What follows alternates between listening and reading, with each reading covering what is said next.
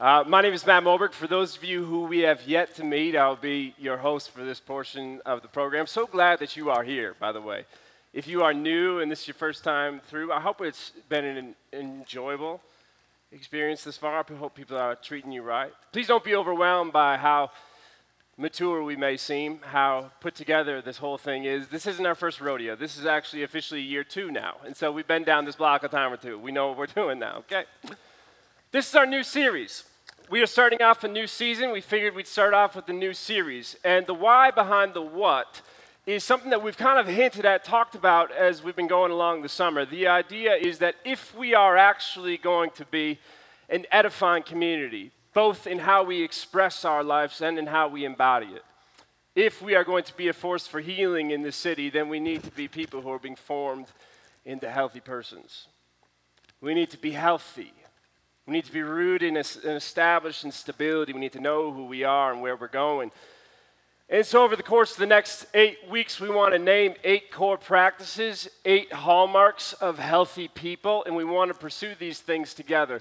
The first one that I want to explore with you all tonight is an important one because it's going to set up how we explore the seven that come afterwards.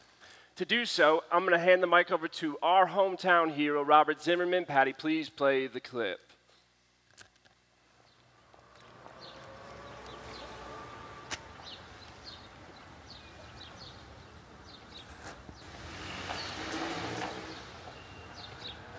I'm looking for a place that will collect, clip, bath, and return my dog, KN17727, cigarettes and tobacco, animals and birds bought or sold on commission. I want a dog that's going to collect and clean my bath, return my cigarette, and, and give tobacco to my animals and, and give my birds a, a commission. I want, I'm looking for somebody to sell my dog, collect my clip, buy my animal, and straighten out my bird. I'm looking for a place to bathe my bird, buy my dog, collect my clip, sell me cigarettes, and commission my bath. I'm looking for a place that's to collect my commission, sell my dog, burn my bird, and sell me to the cigarette. To bird my buy, collect my will, and bathe my commission. I'm looking for a place that's to animal my soul, knit my return, bathe my foot, and collect my dog commission me to sell my animal to the bird to clip and buy my bath and return me back to the cigarette. So, obviously, the first hallmark of a healthy person we want to talk about tonight is that healthy people do not do drugs. They pass on the grass. Bob Dylan clearly was known for stirring the pot, but I don't think that's the only thing he did with it. What is happening here?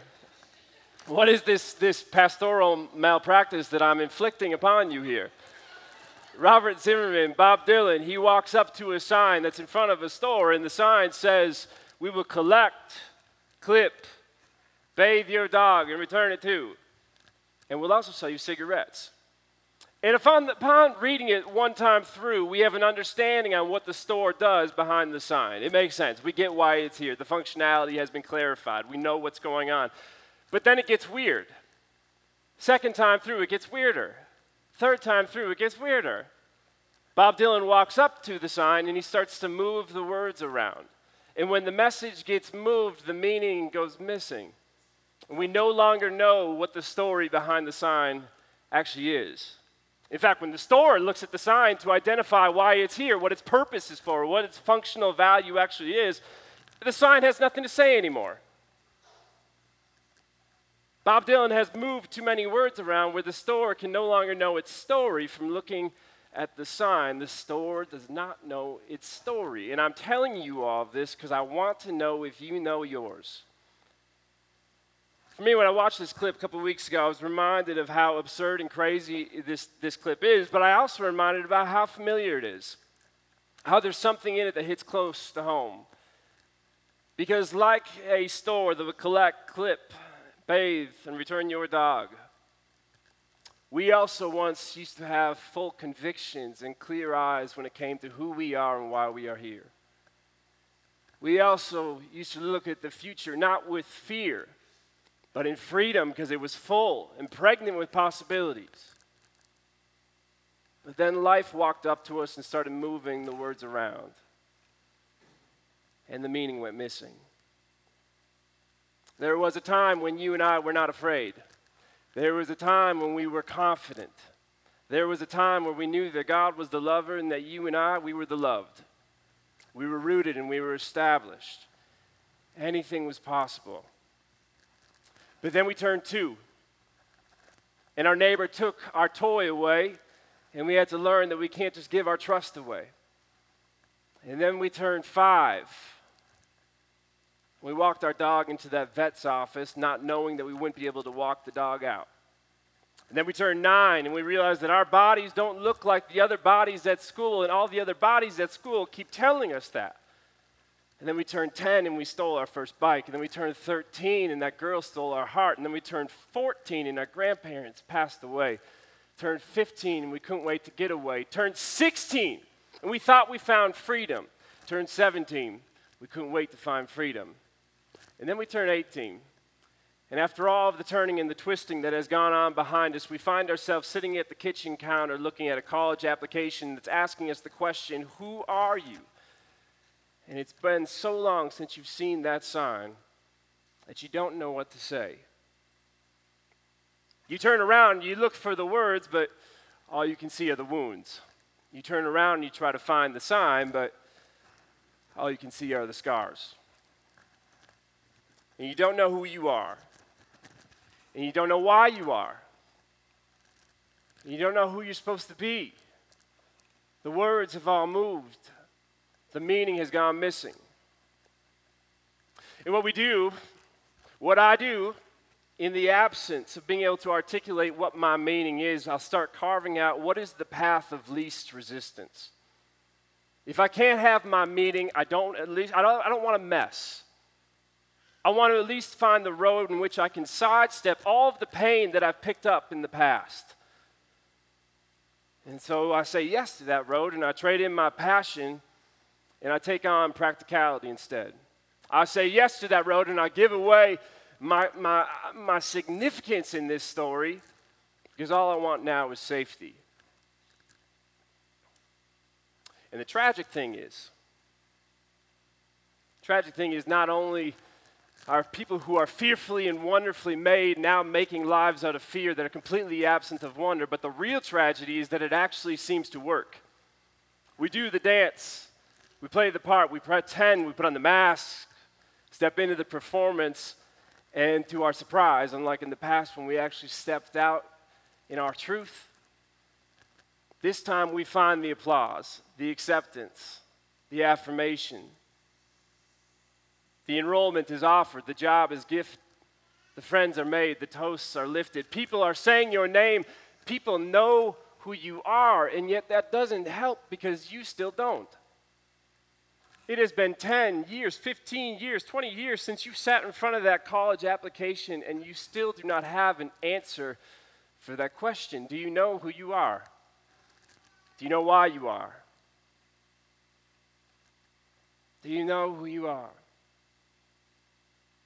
Be easy if we didn't need to know.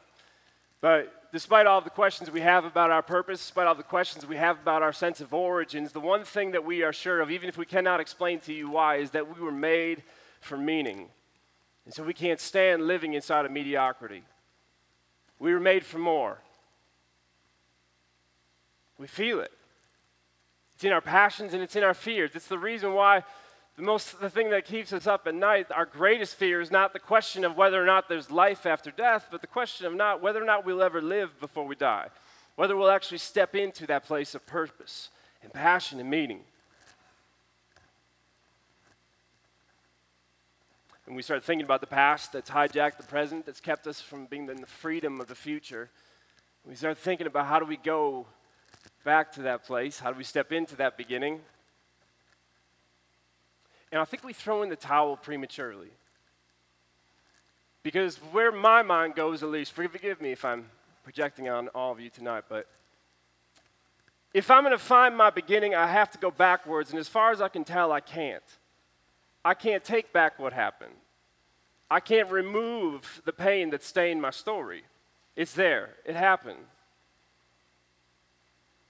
And yet I keep on thinking that I have to go back in order to get to my beginning. I think this is one of the reasons why, when we're doing these family moments with baby Charlie tonight, and Dr. Phil and Dr. Dre, some of our eyes get wet. Some of you don't even know who this family is, and you are crying because you see a baby and you think of a beginning. When I asked you to stand and commit to being in their corner, to being for them and with them, you could feel how much you meant it when you said yes. Your chest was shaking, yes, because you don't want her to be hurt like you were hurt. You want her to run and not limp. You want her to be full of freedom and not fear. You want her to be fierce and not fragile. You see a baby, and it makes you long for a beginning. And the good news of the gospel is that you don't have to go back to get to your beginning. You can begin again right here. Your story is not stuck, it still is moving. Do you have eyes to see it? There's a text in the end of Luke that tells the story when Jesus' is darkest day. And it clarifies something that we often get confused about. In one of the darkest moments that the earth has ever seen, where the Son of Love is being lynched on this hill far away, Luke writes about how Jesus is pinned up in between two different men, both who are giving up the ghost alongside of Jesus. And one of the men starts talking, starts running his mouth. He's heard a thing or two about Jesus and he wants to know why what he has heard is not what he is seeing. Jesus, if you are packing as much heat as everybody seems to believe that you are, if you are as powerful as the rumors say, then take yourself down and while you're at it, take us down too. Get us out of this pace, place of pain. Make it stop. Fix this present problem. This man on the left starts screaming at the man in the middle. But Jesus doesn't say a word. The other crook, however, does. The other man on the other side starts speaking. And he hears what the man has said, and he turns to him and he says, Don't you fear God? Since you are under the same sentence, since we, we are punished justly, for we are getting what our deeds deserve, but this man has done nothing wrong. Did you hear what he just said? He has accepted the way the story has played out. He's accepted the way that the words have been written. He tells the first crook that what's done is done. We did what we did, and we are where we are, and there's no going back. We are where we are. It is what it is. This is ugly. This isn't how I dreamed up it would go. This isn't how the idea was going to lace. We are in a bad place, and my body is breaking. We don't have much time. But if my story has not stopped, then I will not stop. If my story has not stopped, then I will not stop. No, I can't take out the pain of the past. No, we can't remove what happened. Can't take away what happened when we were kids. Can't take away what happened when we were growing up. Can't take away what the doctor said over the phone. I can't take away the wife who left you. I can't take it away. But just because you had pain doesn't mean your life has to go on pause. Your story does not have to stop because we're still here. We're still standing. Some of you, I know you, I know your stories. There is power in you recognizing that you are still here, that you're still standing. That in spite of everything that life has thrown your way, every reason for you to check out and throw in the towel, you're still standing, you're still showing up. You haven't given up. You might not be where you are, but you're still here. The crook says, We're still here. He said, It's been a hard journey that has led us here, but if I'm still here, then my story has not stopped. And so, even though there are nails in my body and there's only a few breaths left in my lungs, I will still hold on to hope that in spite of all the hardships that came, the best is still yet to come. And he turns to Jesus in the middle and he says, Jesus, remember me when I come into your kingdom. And Jesus answered him, Truly, I tell you today, in this moment, you're going to be with me in paradise. I read this text this morning and I wept. I was planning all week on speaking about a different text, but I read this text this morning and I wept. And part of it's because I see what Jesus said. We can all read the words that he offered up. But as I read it this morning, I heard the tone that he took with it. And as he spoke back to this man who was reaching out for hope in spite of having every reason not to anymore, why make yourself vulnerable by hoping that there's a way forward when clearly your days are done? When I heard him ask the man in the middle, Jesus, will you remember me? I could hear Jesus' response with both sadness and celebration. Celebration because the man is seeing Jesus as a place of hope. Celebration because the man is turning and saying, I have a need and you seem to have a way. But there's also a sadness. Because when Jesus sees the man look at him, he can see in the man that the man wonders if Jesus will ever look back. The man says to Jesus, the one in the middle, Jesus, will you think about me when you go into your kingdom? And Jesus turns to him and says, I haven't stopped thinking about you since you came into creation. Contrary to what everyone around you on the floor might say, contrary to what all the critics in the stands might tell you, you are not an accident. You didn't sneak into the world, you were spoken into the world. You are a word, and I am the writer. It's messy. The story has been hard, but the story isn't over. You are a word, and I am a writer, and I have been writing your story from the first day, and I have no intention of stopping now. I was with you when you were young. I was with you when you were hiding on your bed because your parents were screaming in the kitchen. I was with you when you sat alone at the lunch table and you wondered, why did God make me this way? I was with you in the pain, I was with you in the hardships. I never left you. I've always been for you.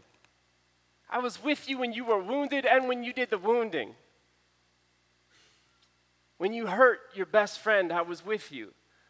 When you thought that hurt was going to only be your friend, I was with you. Never left you, never forsaken you, and I will not do so now. To the first one who says this story needs to stop, Jesus has nothing to say in response. The first one who says, Can you take me out of the pain? Jesus has nothing to say in response. To the second one who says, Can you take me through the pain? Jesus says, Let's go. In the midst of the pain, in the midst of the hardships, in the midst where it seems like there's no way goodness is on the other side of this moment, Jesus says, Today you're going to be with me in paradise and all will be well. The first hallmark of a healthy person is recognizing that it was never about having a perfect sign put together. It was never about stringing the perfect words to define your life. It was always about participating in the life that the writer is writing. It's recognizing that you are clay in the potter's hands, and if you are still here, you are still moving. The story hasn't stopped. The first hallmark of a healthy person, the thing that we are committing ourselves to as a community, is we will not be a people who are afraid of the future. We anticipate that the best is still to come. Even if everything around us, to the side of us, in front of us says it's over, even if the darkness starts to seep in, we are people who will continue to light the candle and say that light is on the way. Because the writer still has his pen in his hands, and the story isn't over.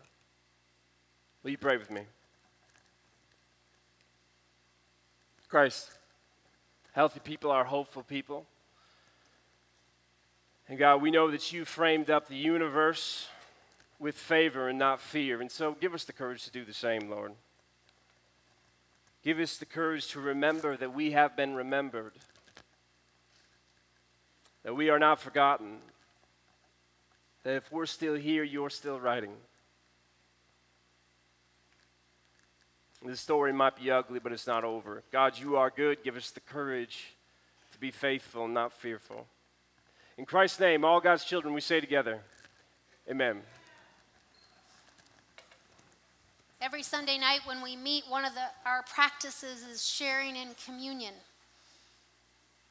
And every Sunday night we talk about this time to pause and remember. Remember a God who loves us, a God full of grace and hope. But the real truth, it's not in us remembering, it's what Matt talked about. Our hope is in that Jesus remembers us. And so, no matter where we are in our stories, no matter the joys we hold, or the fears or uncertainty or the losses that we're carrying, our hope is in that Jesus remembers. He remembers us, and He stands with us, no matter where we are. And so, we invite you during the music to come up, and there'll be people here in the front with gluten free elements, and people here as well. And you're welcome to take the bread and dip it into the cup. And remember that you're remembered. The night before Jesus died, he sat with his friends at a table and he broke bread and he said, This is my body broken for you. Eat this and remember me. And he took the cup and he poured wine into the cup and he said, This is my blood shed for you new covenant. And when you drink from this cup, remember me. So tonight, when we take the bread and dip it into the cup, yes, we'll remember Jesus, but we'll remember that Jesus remembers us.